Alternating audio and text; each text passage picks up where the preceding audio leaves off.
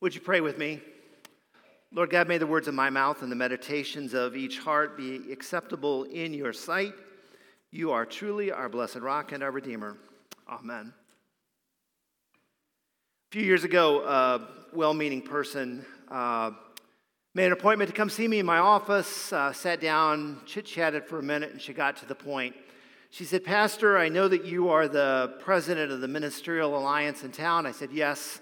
And she said, I, I have a uh, grave concern I want to bring to you this morning, and I hope that you'll share it with the other ministers in town and we can do something about it. She then proceeded to tell me that she was aware that the school, the high school in this small town, had placed cat litter boxes in the locker rooms because they were students who identified as cats, who dressed up like cats, who talked like cats, and who wanted to use the litter boxes like cats would use their litter boxes uh, when they needed to go to the restroom. And, and she was telling me this as if it was factual in the community in which we were living at the time. And after I had listened to her for a few minutes, I, I, I, stopped her and I said, Well, the best thing that we could do would be to call the school superintendent and talk to him. I knew the school superintendent. I, I managed to get him on the phone. She was in my office at the time. And I, I told him who I was. He, he said, It's good to hear from you, Tom. And I told him what was going on. I asked if I could place him on the speakerphone on my phone. He said, Of course you can. And I asked him the question directly Have they placed cat litter boxes in the schools in this small town? Town? And he responded emphatically, No, that is not true.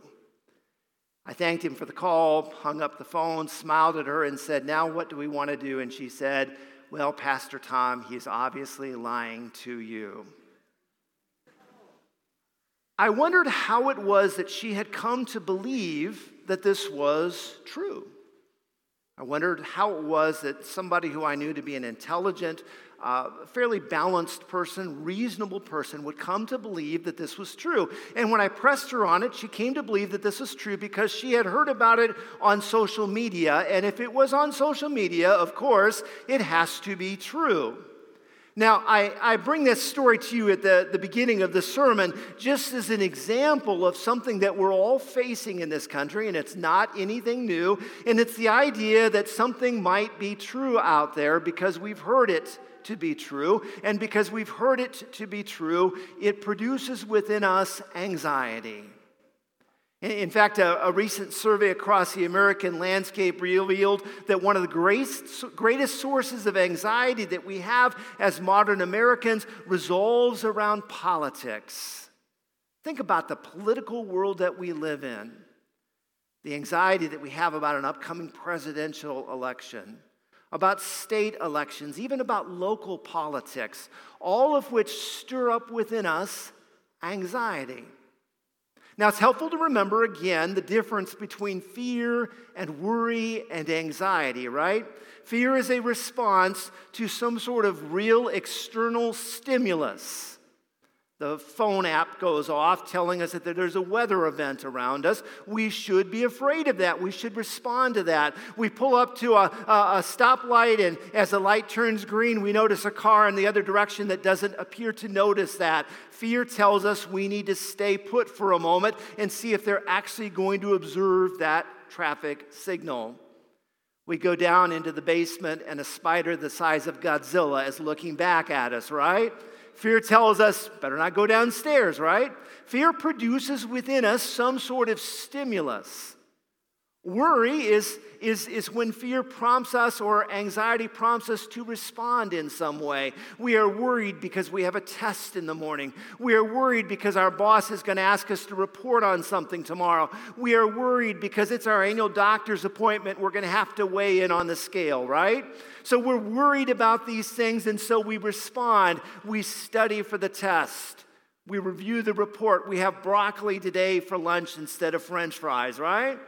We respond in some tangible way to our worry.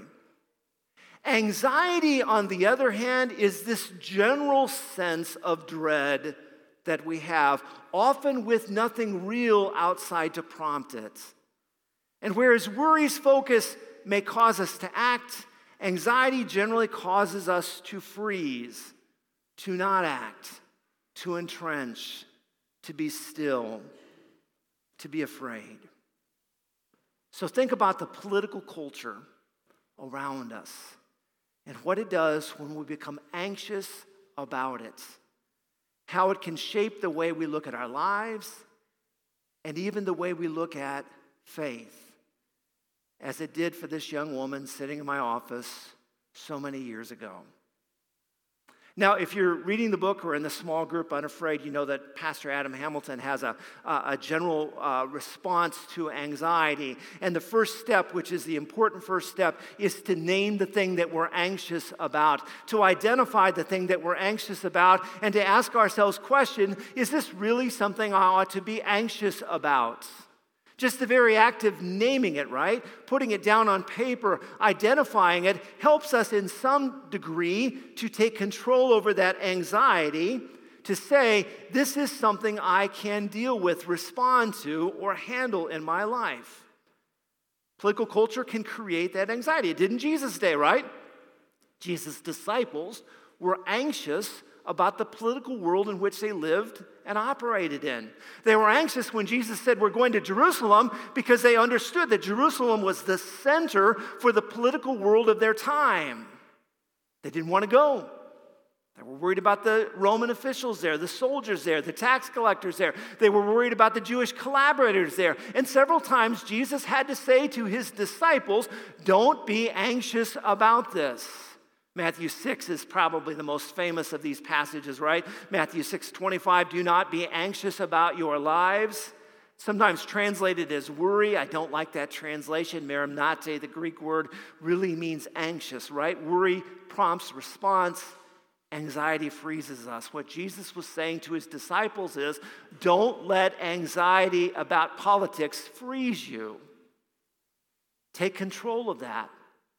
And the best way we take control over our anxiety about politics and the surrounding culture is to be aware, informed, knowledgeable about what is true and what is not true, about what is real and what is false, about what is actually news and what is perhaps fake news, like the story of the litter box in the school locker rooms. How do we do this? Well, the first thing we have to do is to recognize that by and large, political operatives understand that the best way to motivate their base is to make you afraid, right? Voters who are scared are voters who will give money. Voters who are scared are voters who will vote for their party and respond in a certain way. Anxiety is an effective tool for political operatives. And it doesn't matter whether the anxiety is based in fact or not. And whichever side of the coin you identify in the American political landscape, both sides practice this, right? It doesn't matter whether or not it's true or not. What matters is does it prompt you to believe in the thing that they're saying?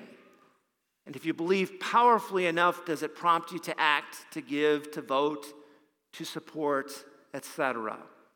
Politics preys on the idea that as a people, we are okay to be uninformed.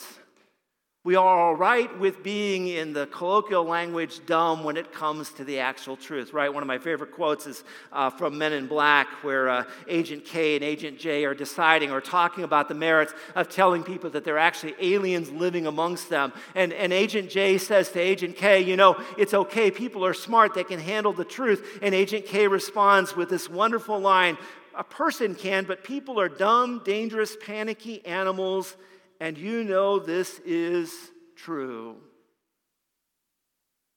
This is the anxiety that political operatives sometimes feed off that we will simply accept what they say to be true and believe in it, even if there's no truth to it at all.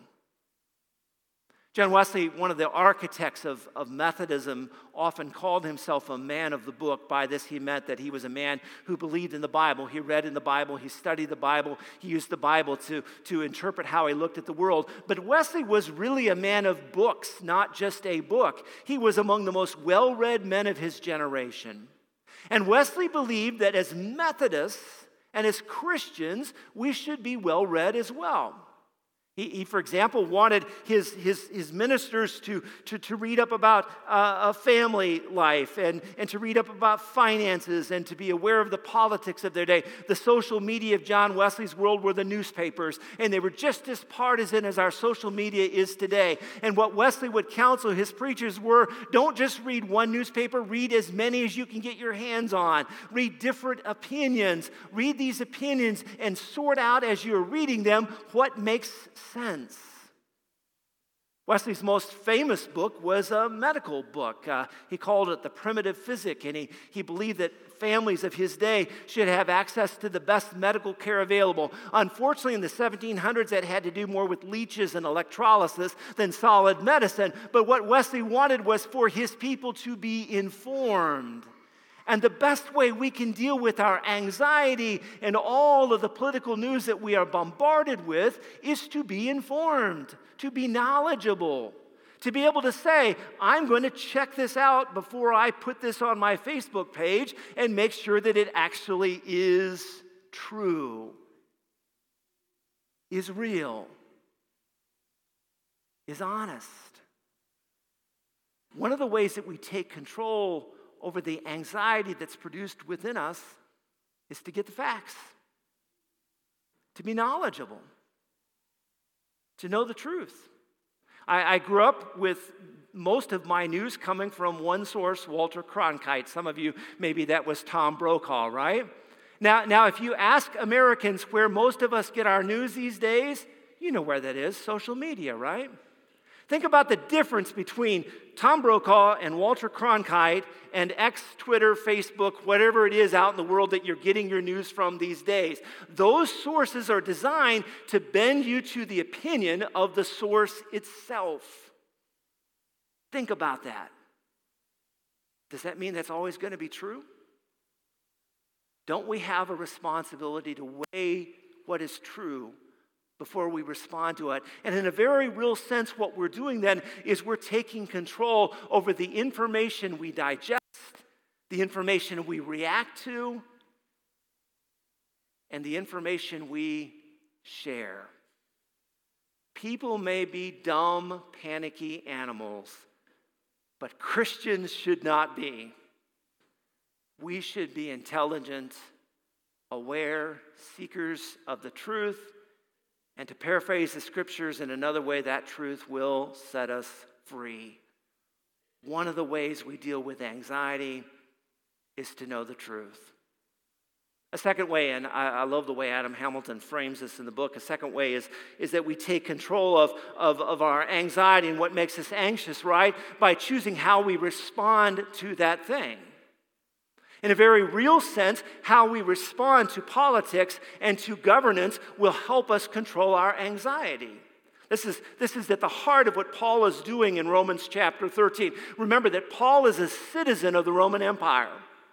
He's a citizen of an empire at that time that declared Christianity to be illegal and, in some cases, actively persecuted Christians. Paul himself would die accused of being treasonous towards the Roman Empire. And yet, what Paul is telling Christians is that you ought to, by and large, support and participate in the government. Even, and I don't like this part very much, pay your taxes, right? Participate in the government. Christians have traditionally taken one of three approaches to dealing with the governing authorities and the politics of their days. One of them is to separate ourselves completely from the surrounding political environment, from, from the governing authorities. We, we see this a lot in, in Amish communities and Mennonite communities and some apostolic Christian communities, right? They separate themselves completely from the surrounding governance, right? They, they don't serve on juries, they don't vote. If, if drafted into the military, they serve in ways that, that, that, that don't require them to carry a gun. They, by and large, separate themselves because they believe the surrounding government to be corrupt, and not a part of the kingdom of God. This is a really effective way, by the way, not to have any anxiety about the government or politics, right? To completely ignore it. But I suspect most of us know this isn't the right approach for us as Christians. The second approach is at the opposite end of the spectrum. This is the, the, the, the, approach that as Christians, our task is to make the government the actual kingdom of God. That is to make the, the, the government as close as possible to the kingdom Jesus promised to bring. If you're familiar with American history, this is what the Pilgrims did when they landed in Massachusetts so many years ago. They sought to create the kingdom of God in Massachusetts at Plymouth Rock with the Mayflower Compact. They were going to create a Christian culture on the shores of America, and they worked hard at it. But over time, what they discovered is that sometimes governance is at odds with Christian values. It's caused them to do some wacky things like burn witches, which I hardly think is a Christian value, right? The, the, the, problem with, with, with assuming that we can make a government, a Christian government, is that sometimes governments need to do things like protect their citizens that aren't necessarily Christian in that approach. And so, what Paul tells us is that we ought to take a third approach in between these two extremes. And that is the approach of saying that we will participate in, we will pay taxes towards, we'll serve on juries within, we'll support in general the governance and the governing authorities, all the while knowing that this is not the thing ultimately that we are going to put our trust in. Our trust is not in human governance but in God's governance.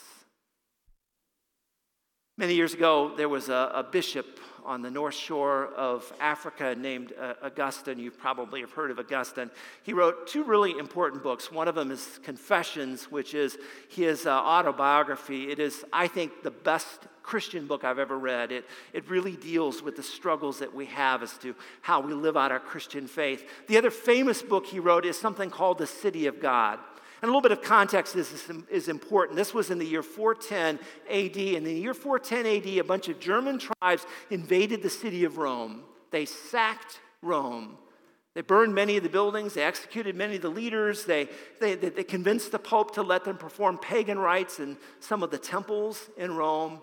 It was a devastating moment in the history of the world because many, if not all, Roman citizens believed that their empire was, in fact, the city of God. They believed that the Roman Empire was God's ordained governance for human beings. And now, if Rome was no more, what were they to do with the idea that it was God's governance? Was God no more? In, in, a real sense, it's the, the, the, same struggle that the Jewish people realized when the Babylonians invaded Israel and destroyed the temple and knocked down the city walls and executed most of the Jews, and those who survived were marched off in chains into exile. This idea that this is what God had for us, and if this is no longer the case, if this government no longer stands, does that mean that God is no longer with us? And what Augustine did is to help his people sort out what it means to live and support a human government, and also realize at the same time that this is not, in fact, God's kingdom or God's household, that they are, in fact, separate things. Now, why this is important is because for those of us who are blessed to live in this great nation, and there's nowhere on earth I'd rather live than the United States of America, the temptation is to believe that this is, in fact, God's kingdom. And when we become anxious about politics, we can even become anxious about our faith. What happens if our nation doesn't stand? What happens if we become so divided as a people that we can no longer live together? What happens if our politics continue to be more and more and more divisive as they seem to be? We tie this into our faith as well, so that a crisis of governments and governance can also become a crisis of faith. Which is why it's so important that we go back and read what Paul had to say or how our Lord had to live in that Roman Empire. Jesus said, Pay to Caesar what's due to Caesar. Be a good citizen. Carry a soldier's pack an extra mile. Serve in the ways you're called to serve. Support those who govern over you. But remember this this is not God's kingdom. And ultimately, our faith cannot be in human beings, but in God. Ultimately, our faith cannot be in human beings, but in God. The election of 1978 is one I'll always remember. You're saying to yourself, what in the world was the election of 1978? Well, I was running for the president of the youth group at our church in 1978. It was the first time I had ever campaigned for public office, and I was running against a guy named Steve. I remember that, that, that, that, Steve, we got a chance to give these little campaign speeches before our youth group. And I remember that Steve got up, and I, I probably don't get this all exactly right, but Steve got up and basically said, If you elect me president of the youth group, I promise you every Sunday night we'll have pizza and nachos and soda. We'll play lots of fun games, and at the end of the year, we'll go on a mission trip somewhere really cool like Mexico or Hawaii. I got up and responded that we couldn't possibly have nachos and pizza every Sunday night because that would be expensive. We try to play a lot of fun games, and if we go on a mission trip, it'll probably be someplace like Tennessee. I was convinced that my people would hear the truth and the truth would set them free. They voted for Steve instead. And I remember my dad, who was my minister, I remember I got home that night and my dad said, How did the vote go? And I said, Dad, it's devastating. They voted for Steve. How could they do this? How could they not want to listen to the truth? Why would they believe in such a lie? I remember saying to my dad, This is the end of everything at our church. This is the beginning of everything falling apart. And my dad saying to me, Thomas, Jesus still on the throne. And I had to admit that probably Jesus was still on the throne. Then it will be okay. I know that's belittling in a real sense the real anxiety that we all face about the political landscape in our country at this time. I'm anxious too. I worry too. There are times I wonder, where is this all heading? But I'm reminded in these moments that ultimately my faith is not placed in anything human beings created or controlled. My faith is in God. And I hope yours is as well. Let us pray.